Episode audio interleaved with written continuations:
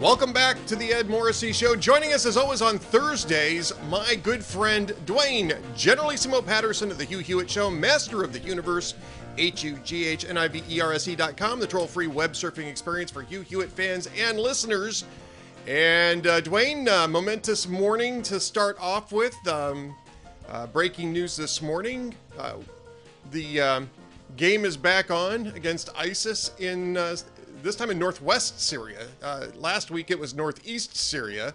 Um, Right. And the two might be related. Um, Joe Biden says we took out the leader of uh, ISIS, the successor to al Baghdadi. His name is al Quraishi.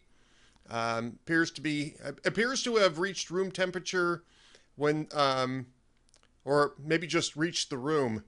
he blew himself up like Baghdadi did, apparently, when special forces showed up. Well, yeah, it looks like it looks like uh, he had a compound that his family was in, and it was in a in, a position where there was really no way out. I mean, if if you were worried about a a you know defensive uh, escape plan, this was not the place to be. It apparently was kind of on a, a, a mound of a hill, and it was kind of exposed on all four sides. This this compound was just on the top of this hill, and apparently our special forces surrounded it, and he saw he was surrounded, had no way out, and uh, decided to take the uh, you know the coward's way out. Not only took himself out, but uh, his wife and kids. Yeah, he took the wife and kids with him um, eh, because the initial report said, well, women and children were killed. And then we find out, of course, that it was al Quraishi who killed them, just like al Baghdadi did. Um, this is October Right. 2019, so it's two and a half years ago uh, when we did No, this. uh, no, no U.S. casualties uh, reported as of yet. Um, look, it's it's you know uh, for what it is, it's probably the best news that Joe Biden's been able to point to in months, right? Of of of of any stripe, domestic or or foreign policy. It's it's it's probably the, the, the single you know best piece of good news he's had in a long time. Uh, yeah, the um, the the good news is that um, he's he, he got a win here on the counterterrorism front. The bad news is though that this is a front that the Biden administration has largely downplayed. I mean, they they're wanting to get out of this uh, of this uh, sort of uh, business here in the Middle East. I mean, so was Donald Trump, um, but Donald Trump was a little bit more muscular about ISIS in particular. Biden, I'm not sure that Biden. I'm not sure that Biden, uh, uh, the Biden administration, has uh, even really much talked about ISIS. They've kind of wanted to shove that off to the side. Maybe the maybe the raid on the prison last uh, last week in Hasakah um, uh, changed the calculus for them. Well, you know, ISIS was a thing when Donald Trump came into office uh, because they had the caliphate, right, in in Syria, and um, we kind of dispatched that on short order. And shortly after that, ISIS, would, you know, ISIS will always still be out there to to some variant, just like Al Qaeda is out there to some variant, but. Uh, that was not something that was really on the on the top ten list of anybody's worries uh, going into the last few years of Donald Trump's term. You know, it's not like they were uh, eliminated, but they were fairly well immobilized and not really able to do much of anything. Um, so now Joe Biden comes in and takes over, and in his first year, he, you know, pulls out of Afghanistan. And as uh, Kabul is falling, almost immediately, ISIS is resurging. Uh, you know, different branch, different chapter. Uh, but isn't the bomb blast that took out our 13 um, military in the Kabul airport, Ahmed Karzai airport, wasn't that an Al Qaeda? Or it wasn't an Al Qaeda attack. I'm sorry, wasn't that It was an, an ISIS K. attack? It's an ISIS K attack, but Cor- Coruscant, yeah. but I I think that those are really just loosely affiliated groups. I don't know that how much the the um, you know Iraqi Syrian ISIS group has to do with ISIS K other than just a sort of loose affiliation. I'm not even sure that there's a, a leadership um, connection there either.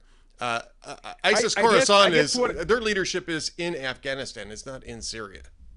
Correct. Now, what what what I will say is we have been reading some reports even in places like the New York Times, some in, in the Washington Post over the last few months, where, hey, don't look now, but it looks like ISIS is starting to kind of uh, coagulate again and they're starting to grow again and they're starting to well, right. I mean know, that's and that was the that was the raid on the prison in hasakah right? That was just last right. week that so, they finally put that down.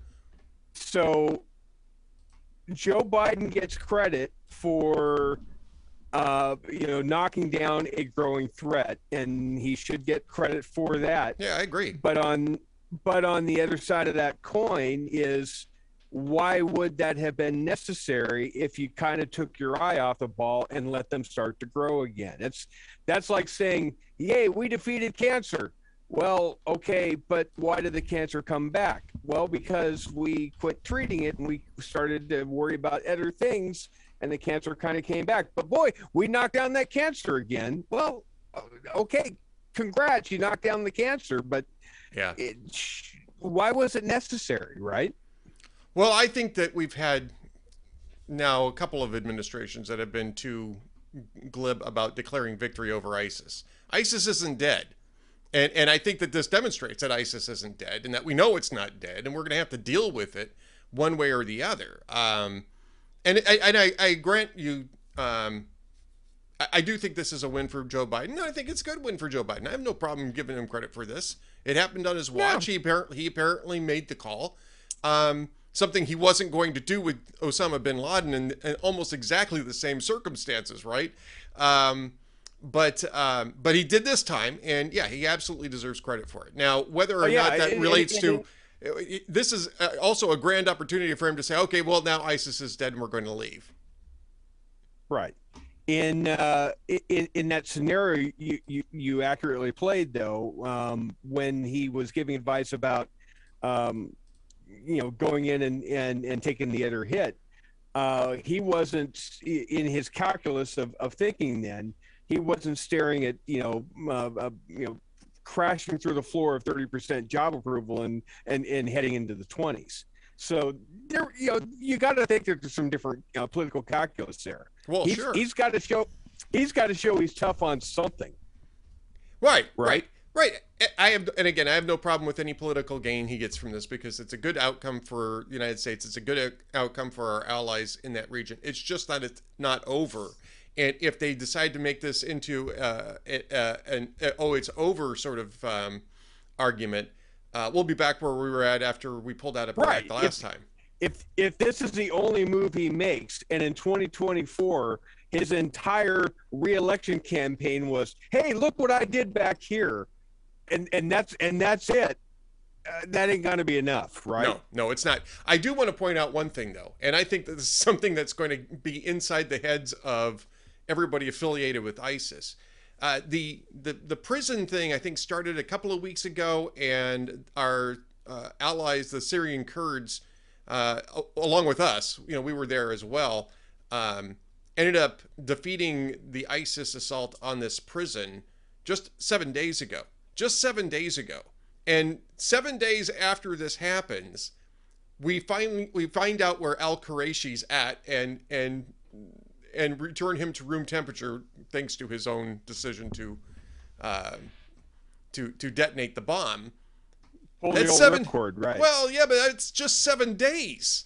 I mean, if if I'm in if I'm in the ISIS chain of command at this point in time, don't I have to suspect my entire comms um, uh, organization is is has been penetrated don't i have to start to mm-hmm. try to rebuild that whole entire structure because clearly somebody got somebody rolled it up all the way to the top and and gave it to the americans i mean that's I, it may have well, just been a coincidence. It may have been completely unrelated intelligence that brought us there. But would you, if you were in ISIS at this moment in time, would you would you just assume that the two weren't related?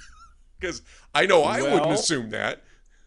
I I wouldn't assume that. Maybe part of the calculus along the way was ISIS looked at Biden as floundering and as inept as the rest of us saw him, and they underestimated him. Well, especially after Afghanistan. But I mean, this is not Biden. This is American intelligence. This is American military Understand. intelligence. I mean, that's. Understand. I mean, the only thing that Biden would would have been involved in directly here was the call to go ahead and, and conduct the raid because clearly it's outside of American. Um, uh, well, it's it's at least arguably outside of our uh, wartime jurisdiction.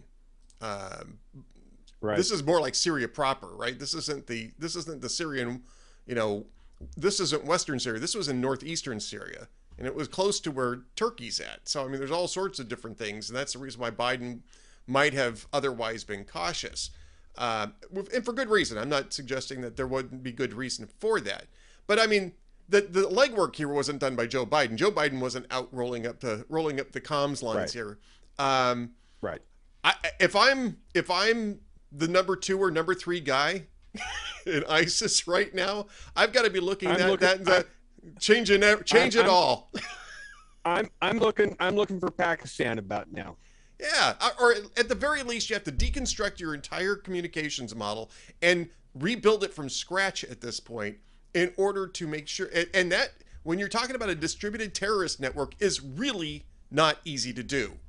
Um, Correct. And, and so you, yeah, it- have got to you've got to assume if, if you're if you're what's left of, of ISIS now, you've got to assume that pretty much the Americans are probably listening to what you're doing.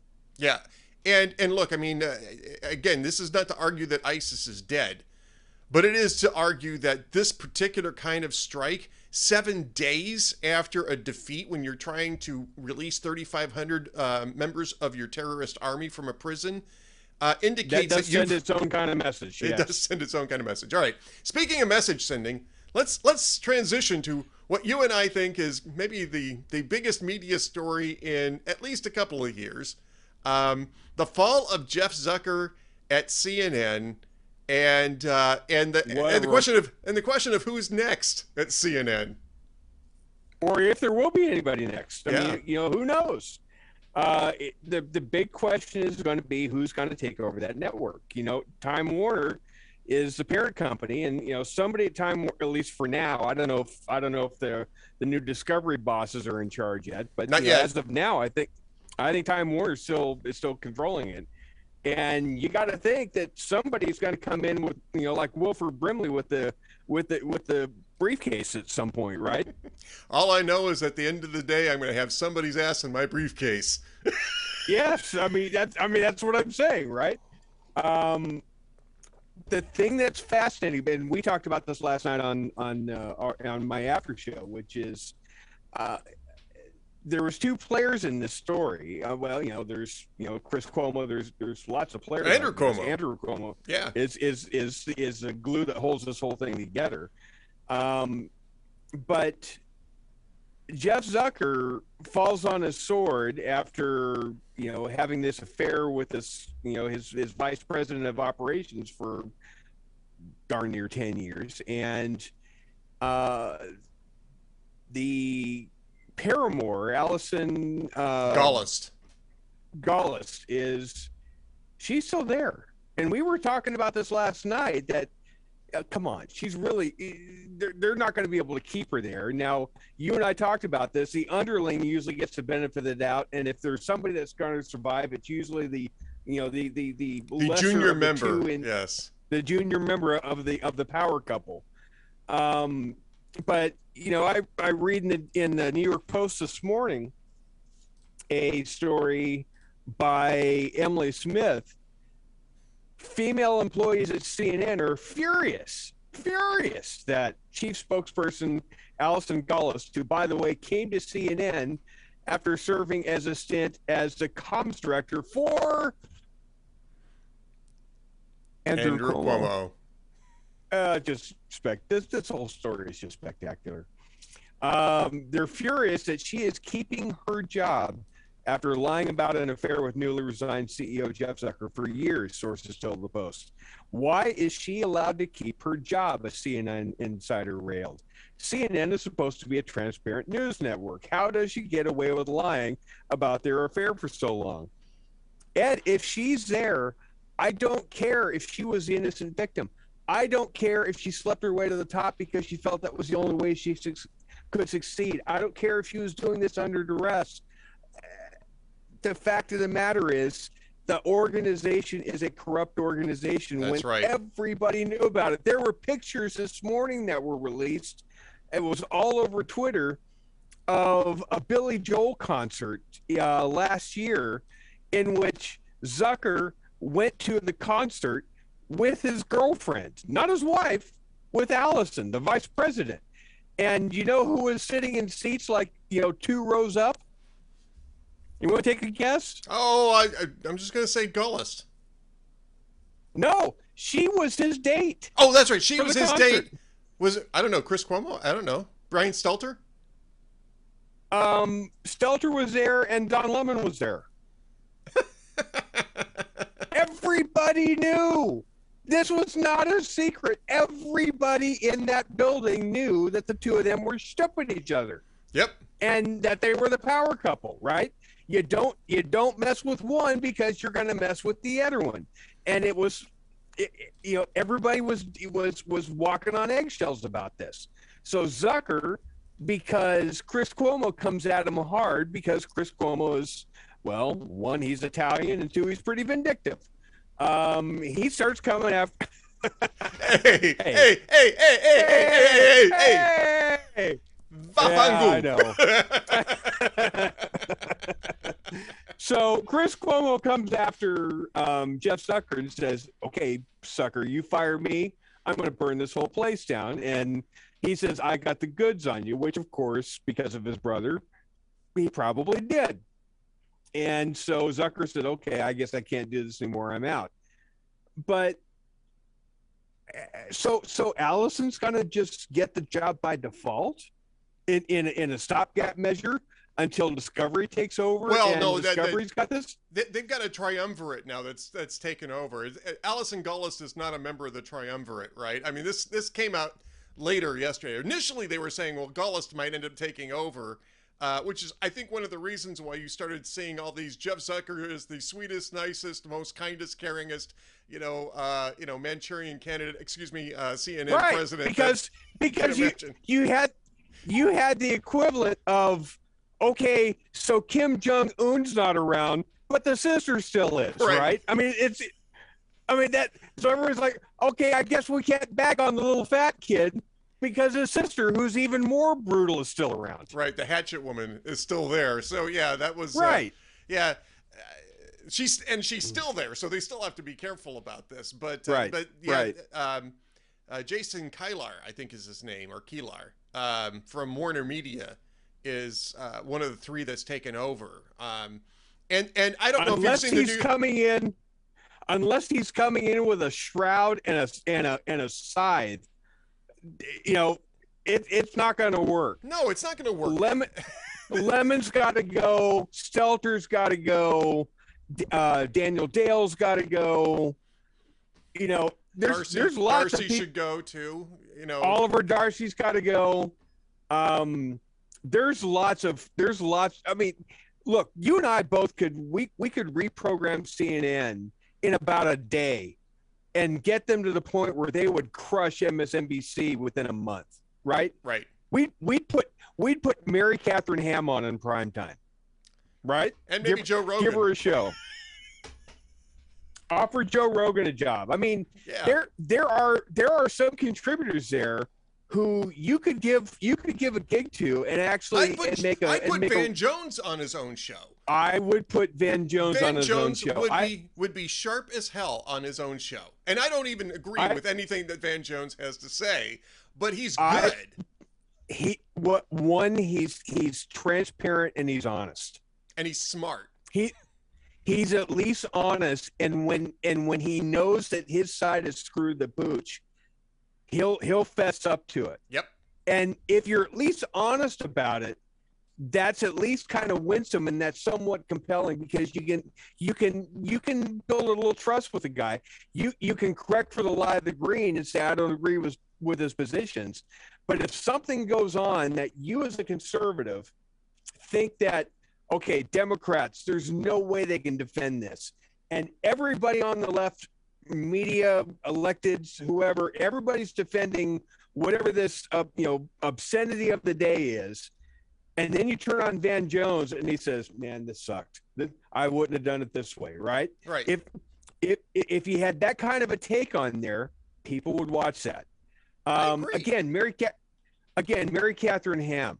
If, if if you gave Mary Catherine Ham a, a primetime slot, people are going to watch that show. People would watch the hell out of that show, and uh, and and furthermore, Mary Catherine Ham would would have people on there who disagreed with her I mean, she's of used course. to it. She's disagreeing with everybody else on CNN when they bring her on for these, uh, you know, talking head hits. Yeah, absolutely. Right. Um, you could build you could build a prime time around Mary Catherine Ham and Van Jones, and I think it would make one hell of a one-two punch. Um, yeah. Bring in Joe Rogan for the late night. Um, Joe Rogan's not a CNN contributor, but I mean, but to your point, you could you could look in and around CNN. You could you find, could turn C- you could turn CNN around in like a nanosecond, right? Yep. yep. Absolutely. Um, but they have to want to change. And so the Warner Media guy, this Kilar or Kylar, I, I don't know how the name's pronounced. Um, apparently the story is, and New York Mag is is New York Magazine is very skeptical of this story, but supposedly uh, Kylar didn't know about what was going on between Zucker and Gollust until this investigation took place. I mean, the guy's been CEO, the guy's been CEO for almost two years in charge of CNN, and he didn't know that his his number one guy at their number one asset okay. was sleeping with his number two or number three executive vice president. Okay, for, for years. okay. Let's let's let's let's talk about this for a second. If Jeff, uh, okay, how many people within the on air or editorial broadcast role of CNN, how many people do you think in that newsroom didn't know? i I'm not talking about Time Warner. I'm talking about I'm talking about on-air talent or producers or editors. How many people within the CNN universe for the last 10 years didn't know this was going on? If you if you believe Roland Martin and Soledad O'Brien, and I have no reason to disbelieve them, Everybody right. in that room knew in 2013. In 2013, everybody in that room knew. 2013, eight years ago, again, nine years ago. Again, we saw photos from a Billy Joel concert from late last year where Jeff Zucker was attending a concert on a date with his girlfriend. Not remember, he's still married at the time. No, no, his la- girlfriend. No, not late last year. He would have been divorced, and she would have been divorced by that time. Okay, I, I, okay, I'm sorry. You're right but dating his girlfriend that the executive vice live, president the executive vice president that used to live with her husband uh, in the apartment above his when he was married. Right? Right. Okay. So if everybody in the building knew everybody in the building knew everyone right? knew. yep. Okay, so if this is the case, and the Time Warner CEO is so disconnected that he Shazam, I had no idea this was going on. Why? Why didn't why didn't anybody tell me this? Golly, Golly. right? so so you got you got Gomer Pyle, um, who's the CEO of Time Warner, who is just just dumbstruck that this is going on. That says one of two things it says one of two things. Either Time Warner is just stump stupid about the about the entities they own, and it's possible. Sure, I doubt it, but it's possible. Or all of this talk about, but Jeff Zucker's such a nice guy. He's such a he's such a genius. He's always been kind to me. That's hostage video material. Yep. It means that everybody in the building was terrified of being the one leaking that because of what could come after them. And I think you're still seeing hostage means, videos now. And that's the point, the right, whole means, Camerota thing. It yeah. means it, it means Jeff Zucker may have this he may have this outward appearance of being a nice enough guy. But if you work there, my guess is he wasn't the nicest guy in the world to work for. Well, I don't know a boss who's really the nicest at that level who's really the nicest guy in the world to work for. You got to be tough as nails to get up to that position in the first place, and uh, and so I mean, I'm not going to begrudge a guy for being a tough boss. I've worked for tough bosses that I've liked anyway. Un- understand, but but don't give me this. Don't give me this Allison Camerota stuff. Oh right? yeah, yeah, yeah. Oh, what a sweetheart of a guy. We're all going to miss him. Oh, Yeah. Bull stuff. Yeah, yeah. Um, so if if uh, Keelar is um, who was it that you just said that Keeler would have been? Uh, Gomer Pyle. Uh, Go- Gomer Pyle. What does that make Brian Stelter? Jar Jar Binks? I mean, I'm not sure. This is No. and this is a guy. This is a guy who, in August 2021, was on the Colbert Show saying, "I don't understand what ethical issues might be in play here. We're kind of off the map." And you've got Erik Wemple No. late last night saying, "Oh yeah, by the way." It was Zucker and Gollust that arranged the whole Cuomo Brothers show. And don't tell me that Brian Stelter at CNN couldn't have figured that much out, knowing that he's Bri- sleeping with Gollust who worked for Cuomo. I mean, Brian Stel. Brian Stelter is the Sergeant Schultz of CNN. Oh, there you go. There you go. Okay. Sergeant Schultz, I get. There you go. Okay. I know nothing. I know I see. Yeah. Okay. Yeah. I, I- fair enough. Fair enough. That's that's better than Jar Jar Binks.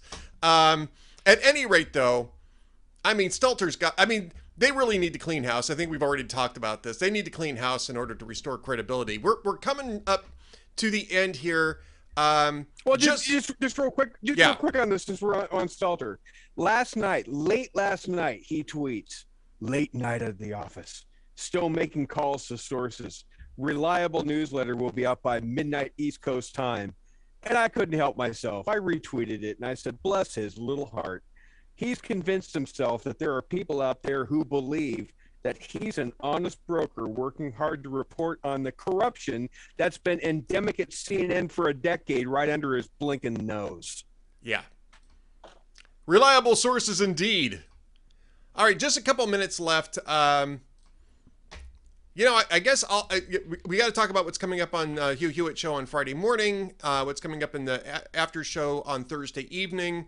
I want to leave a couple of minutes for that, but just quickly, uh, econ report coming out, jobs report coming out. You and I discussed the ADP report. Um, what's your prediction on the BLS report, and uh, what do you think it's going to mean for uh, Joe Biden when it hits? Okay, so I predict the BLM. Just to remind people, the BL, uh, the uh, ADP number came out negative three hundred one thousand, Yeah, which was astounding. a train wreck, a train wreck of a number, right? Right. Um, my guess is the number comes out at minus 180, just shy of 200. That's that's my guess. And Jen Psaki will spin it as a positive because it's not as bad as what AD, ADP was. We actually we actually gained 100,000 jobs from what ADP said it would be. Yeah, And that's how and that's how she'll try to spin it. I think it'll be slightly negative on Friday morning. I think it'll be somewhere around like minus 40, minus 50. I don't think it'll be minus 100. I, I think ADP misses to the downside as much as they miss to the upside here. Um, but I think it'll be Yeah, slightly but- negative. Now let's let's do let's do WAS right wild ass speculation. Um, let's We're a big fan of was here at the Ed Morrissey Show. of course we are that's, that's we're pundits. That's what we do. It's just wild ass speculation. Uh, let's assume that the number comes out and it's like five hundred thousand in, in negative. Let's Right. let's let's let's say it, it's like oh no right. Then what happens? How do you spin that? You, See, there's no this just spinning. shows. this just shows we need Build Back Better. no, inflation shows that we don't want to be anywhere near Build Back Better. I think that um, if you have a loss like that, I think it really resets the dials on um, on moving Biden to the center because at that point, politically speaking, he's I mean that's death, and he's going to have to start looking for some really quick, easy wins uh, that he can start holding up as a uh, Nope. as as an example of his of his progress. disagree with you a thousand percent. I think what he's going to do is he's come he's going to come out and he's going to say, if it weren't for these recalcitrant Repu- uh, Republicans, if it weren't for the Republicans saying no to everything, we would be making more progress. This is all the Republicans' fault. Um, That's well, what they're going to go with. Except for the fact that, of course, Joe Manchin was. The, I mean, Republicans weren't the reason why they couldn't get it passed through reconciliation. So yeah, and and and it wasn't even just Joe Manchin. Was that it? was Kyrsten Kyrsten Sinema too, and it might have been a couple other Democratic senators, to be honest. But th- they were awfully quiet during this thing, uh, and for yes, they and for good certainly reason. were. All right. Um, so that's our wild ass speculation of the week, folks. Now, what's com- we we don't need to speculate on this. What's coming up on tonight's after show in the universe? Uh, just uh, me and the news. Uh, Thursdays are normally uh, when I just kind of load up as much as much uh, content as I can, and I just will you know hit go and. Uh, sometimes I'll go an hour, hour and a half, hour forty-five minutes, and just go until I exhaust myself and and uh, have, have covered the news the way the news should be covered. Um, it's right. riotous and raucous fun, and and um, you know you never know what kind of t- uh, tirades I may go on.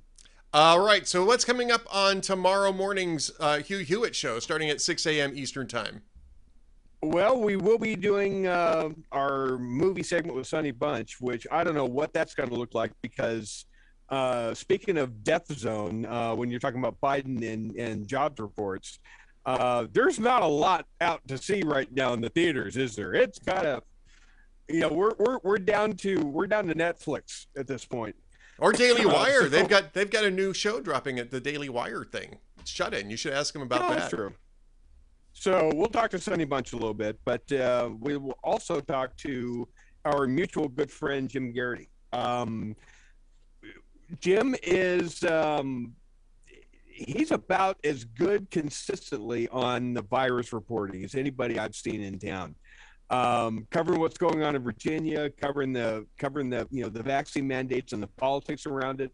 Jim has just been he's just been aces on this, right? And Right. uh and uh, we're gonna have uh, Geraghty the indispensable on tomorrow. He's he's he's one of our favorites. I got to get Geraghty back in here. You know, we we kind of fell off the the radar screen from each other because it just the the timing on my show just never worked for him. Now that we're back to a podcast format, um, And- and- I got to get him back in here. We, and you know what? We had done that too uh, a lot uh, because of the age of his kids. But now his kids are a little bit older. Yep. And he's he's got little pockets and windows of time now.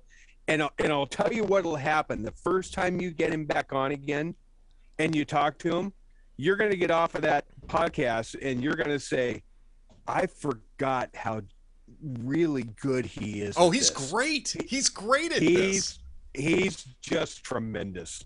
Yeah, he's terrific at So- this. So yeah, absolutely.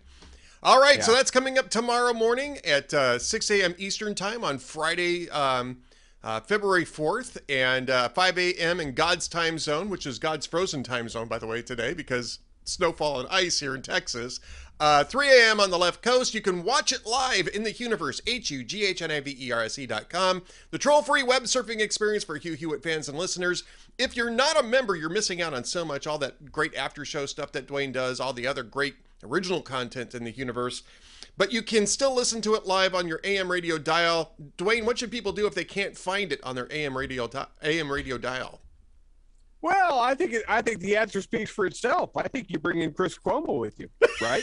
you, you, you go into a you go into a station where we should belong.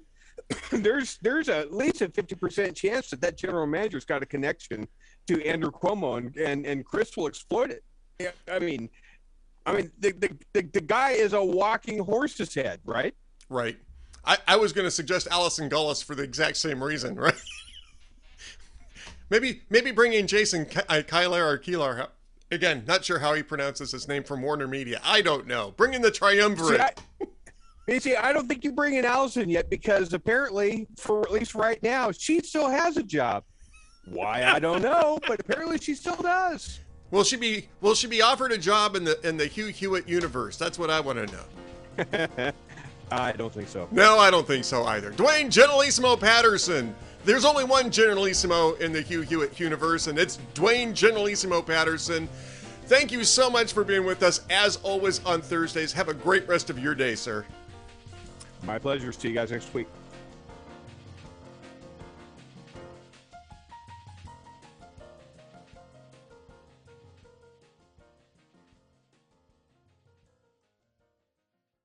This is Ed Morrissey of HotAir.com for Town Hall. It has been more than five months since Joe Biden disgracefully abandoned thousands of Americans and tens of thousands of our allies in Afghanistan. For most of that time, our national media has steadfastly averted its eyes from this moral stain on the presidency. While individual journalists have pressed the State Department for answers and updates, their employers have rarely, if ever, reported on the topic. Now, the liberal media outlet The Atlantic finally delivered a devastating report on Biden's catastrophic retreat from Afghanistan.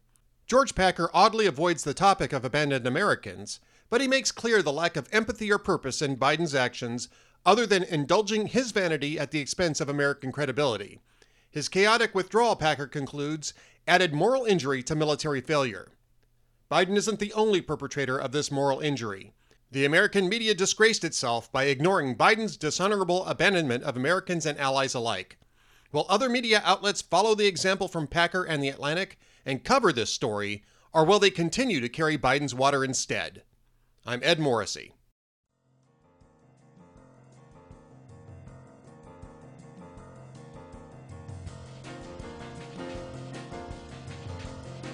Welcome back to the Ed Morrissey Show. Joining me now is Jonathan Emord. He is a constitutional law uh, attorney. He's an author, frequent townhall.com contributor, and the author of a couple of books we got to discuss. Uh, Jonathan, welcome to the podcast. Great to be with you. So, before we even get to your your column about um, about non-citizen voting, which I think is a, a, an overlooked but very important discussion, I know that you've written a couple of books that our audience is going to be very very interested in.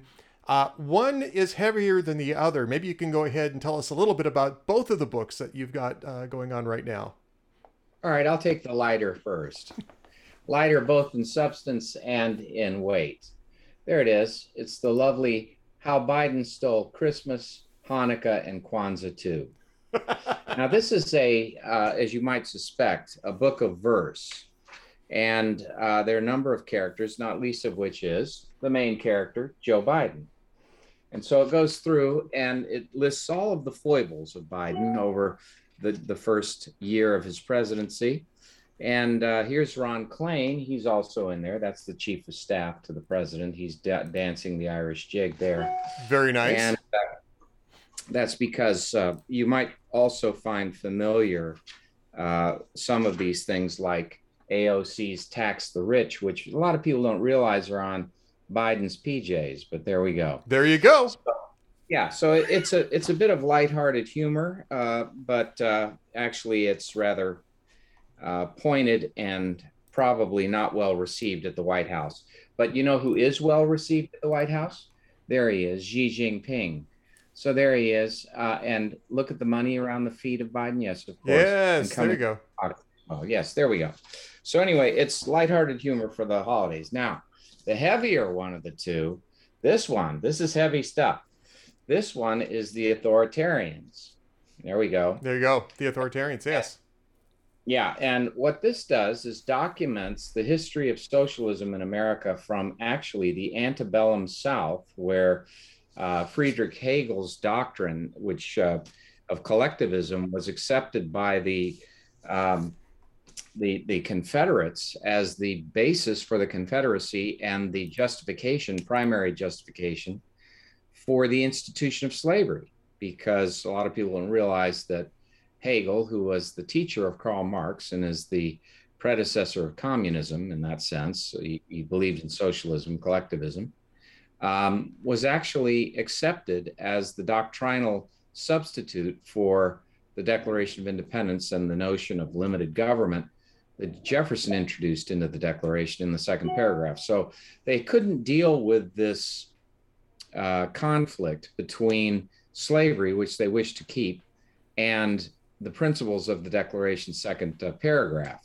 All men are created equal, endowed by their Creator with certain unalienable rights to life, liberty, and the pursuit of happiness. So they jettisoned Jefferson. They actually even condemned him. and uh, he was a Southerner, as we know. Right.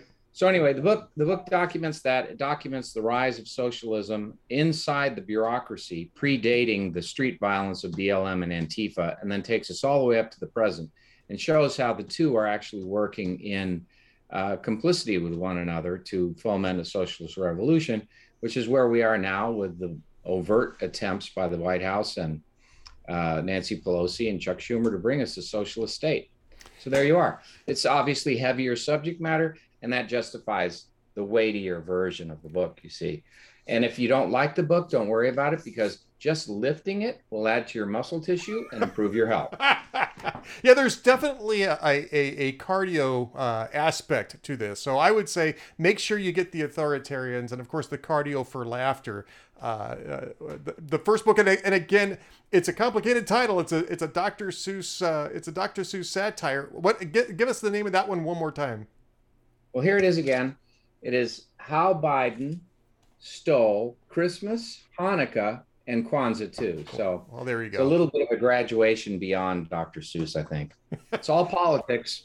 It's not a children's book, but actually, you can read it to your children. It rhymes, and it'll help uh, prepare them for their generation dealing with socialism. I think that that's a, a good preparation indeed. Uh, now, Jonathan, we want to get to your column. It was uh, on uh, it was published on December 10th over at townhall.com, uh, and it is it's regarding a new uh, law in New York City, which is going to allow non-citizens the right to vote. Now, New York City is not the first city to adopt this, right? I think, if I remember yeah. correctly, Seattle adopted this as well. There's some other, I think, smaller um, enclaves that have adopted this at least as a, you know, a statement of principle, if if not necessarily a, a legal uh, mechanism. And yeah. and San Fran as well, San Francisco. San Francisco. Well, I guess I'm not surprised. Color me unsurprised that San Francisco has adopted this. Uh, there certainly there's a school of thought that says, well, you know, the, the non-citizens are being governed the same as the citizens, so that they should have a a say in how that is being done. It is at the uh, for federal office, it they are ineligible to vote. Uh, what's can states and cities allow this? And even if they can, uh, you argue that this is a very, very bad idea. Yeah, uh, no, they can't. It is un- unconstitutional under the 14th Amendment to the Constitution, which expressly applies not only to the federal government, but to the states. So the federal Constitution provides, and I'll read the language here all persons, this is the citizenship clause of the 14th Amendment. This defines what, me- what it means to be a citizen which is the in, inherent to citizenship is the right to vote. So, all persons born or naturalized in the United States and subject to the jurisdiction thereof are citizens of the United States and of the state wherein they reside. So, in order to be a citizen, uh, which is intimately tied in each of the state constitutions to the right to vote, you have to be a citizen to vote. You, uh, for example, under Article 1, Section 8, Clause 4, of the Constitution, um, we have the definition of naturalization. So, first of all, we ask ourselves can you be a citizen of the United States? Under the Constitution, you can be a citizen of the United States under two circumstances you're born here or you are naturalized. The definition of naturalization is not delegated to the states, it is reserved to the federal government by the Constitution in Article 1, Section 8, Clause 4 where naturalization is defined as a pow- as that power which grant with the which the United States can exercise to render a non-citizen a uh, a, person who can be uh, equal to a, a natural born citizen. So all, the only power to do that, to equate the rights of citizenship of a person born here with someone who was not born here, is a is a congressional power. So the locality can't assume that power. It can't say suddenly all these people can vote, they can have all the rights of citizenship for the offices, the local offices. Not only that, under Article 4, Section 4 of the Constitution, actually Article 4, Section 1, I think, I'm not sure, but it's in Article 4. So it says that an individual officer in both the federal government and the states must swear an oath to uphold, not to uphold, to support, that's the language, support the Constitution of the United States. In order to, to in other words, for these town council people who had to swear that oath under the federal constitution is required. Right.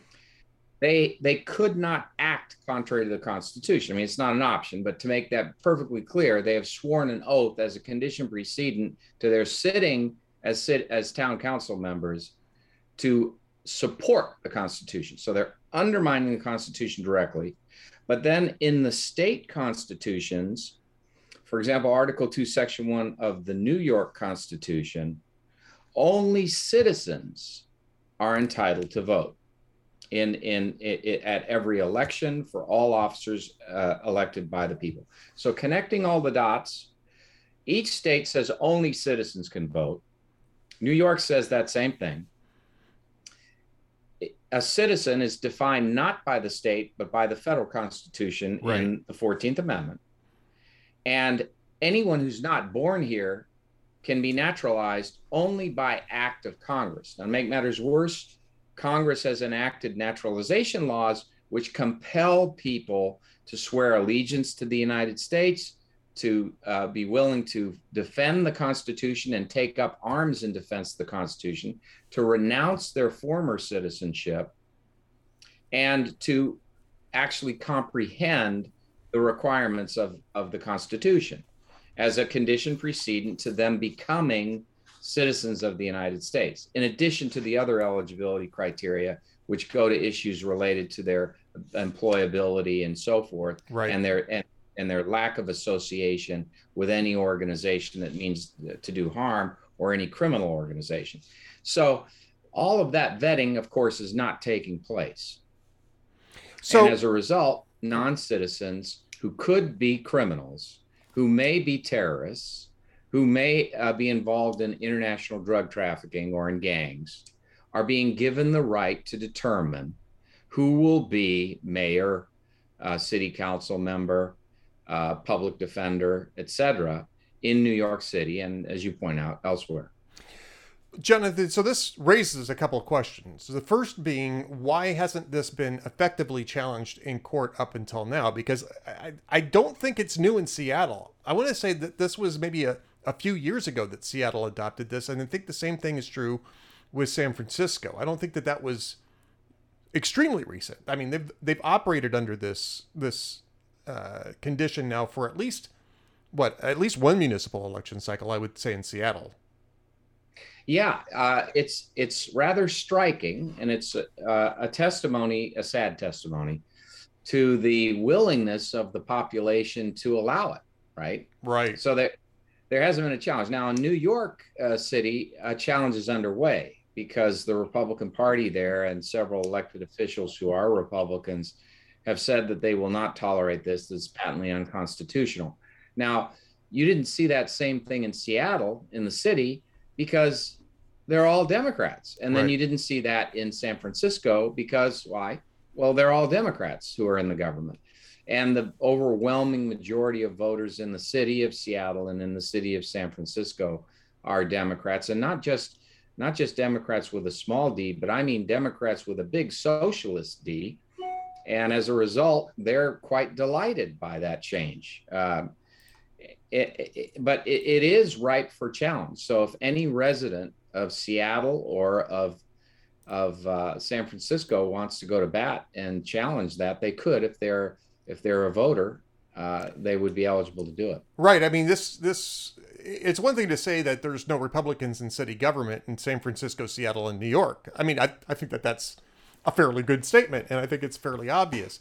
I, I'm not even sure that Republicans bother to run for some of these uh, seats any longer. I'm, I, I no longer live near Minneapolis, but I did for uh, 24 years. And I'm not necessarily sure that any Republican actually ran for a city council office, for instance, in Minneapolis. I'm not sure. Minneapolis was playing around with the idea of having non citizen voting. I don't know if they ever executed that or not. Um, but any voter really should have standing in court, right? I mean, this is something that impacts the voters in in this enough to be able to get standing to challenge this as unconstitutional. I would I would assume that that would yeah. be almost almost a slam dunk on the standing issue, anyway. Yes, because it dilutes the person's right to vote. Now, they would have to be a voter. In other words, they couldn't just be a person who has no intention of voting. Right. They would have to be a person who intends to vote, and they and preferably one who has voted. But without question, allowing non-citizens to exercise the franchise, particularly with the, the numbers of non-citizens in these cities, um, it very severely uh, dilutes the right of citizenship, dilutes the right to of citizens to have democracy work for them, and minimizes the impact of their vote. Uh, and that's the, the the real problem with it. So of course, um, they would have a right to sue. Jonathan, has has there been any such challenges in court before? Do we do we have precedent on this, or is this just some such a recent innovation that it hasn't even come up yet in in any sort of state or federal court? To my knowledge, there's not been a challenge. There have been uh, localities where these uh, where these events have taken place, where other than the cities we're talking about. But to my knowledge, there's not been a challenge, a fulsome challenge to the law uh, under the 14th Amendment and under the state constitutions. Um, but we'll see that in New York. And once that precedent is established, it will become a billy club, I suspect, to be whacking down these crazies who want uh, non citizens to rule this land. In other words, you imagine, take this scenario, for example. Uh, you're Xi Jinping. You're sitting there. You're contemplating how to overwhelm America and turn it into a socialist swamp and uh, you come up with this grand idea to have uh, 15 million uh, Chinese residents repopulate the, the state of New York coming through the southern border. All they need to do is reside in New York for 30 days and they can vote. They could all they could they could vote out the existing uh, candidates. They could vote in the farthest left candidate you can think of, AOC blessed candidates. They could turn the city into a formal socialist Uh, uh, sister city of Beijing, right? And and and completely take over all private property and redistribute all wealth. What happens? Let's say uh, uh we've only got a couple minutes left. I know I don't want to take up too much more of your time, but let's say it goes to court. Let's say you get a court challenge. The court says, "Okay, yeah, this is completely invalid." What happens to the elections under which this took place? What happens to the actions of city government by officials that were elected under uh, under non-citizen voting? Is that do you think a court yeah. would strike all this down, or do you think a court would just say, "All right, just don't do it anymore"? and let's well, let's I get past it. The past injuries are not redressable by an injunction. So right. injunctions affect uh, restrictions prospectively. Um, however, if I were a candidate and I lost by a thin margin, and the difference would have been provable uh, to be non-citizens, well, then you know I think there's a real question there, eh, particularly if the person is still in office who beat you, right? If it's still part of the term that extends from your candidacy, then I think you could challenge the legitimacy of the election and perhaps invalidate the election and become uh, that uh, that person. But as you're pointing out, in these cities, Republicans are scarce, and and quite frequently when they do run, they get clobbered so badly that probably it wouldn't make up the difference. Sadly. Probably not. Well, Jonathan, we're going to leave it at that, but go over to townhall.com, look up Jonathan Emord's um, uh, op ed on this in townhall.com. Uh, in the columns there, and that was on December 10th. So you might have to scroll back just a tiny bit, but it's definitely worth it. And once again, just before you leave, Jonathan, we got to take a look at your books one more time just to make sure people know what to look for. All right. So there, here's here's the funny one. How Biden stole Christmas, Hanukkah, and Kwanzaa too. Yeah, and that's a real gem. And then this one, which is really fantastic, but if you don't like it, you can at least do weightlifting with it because it's thick. It's right there. The authoritarians. Yep. They're horrible. It says the authoritarians, their assault on individual liberty, the Constitution, and free enterprise from the 19th century to the present. There you there go. you are. All right. All. And Jonathan, where can people go to find you? What's the easiest place for people to go and find you other than townhall.com? So they can follow me on social media of their choice, uh, or they can, um, there are a number of places. So you can go to emord.com, uh, which is my law firm. Uh, and you can also go to, actually, there's a store that sells freedom wear, which is lovely. that I designed. And it's called, uh, and, and you can get autographed copies of my books too, but it's called uh, buyfreedomwear.com. That's it. Buy, buyfreedomwear.com. Buyfreedomwear.com and emord.com. Jonathan Emord, thank you so much for being with us today. Great to be with you. Take care.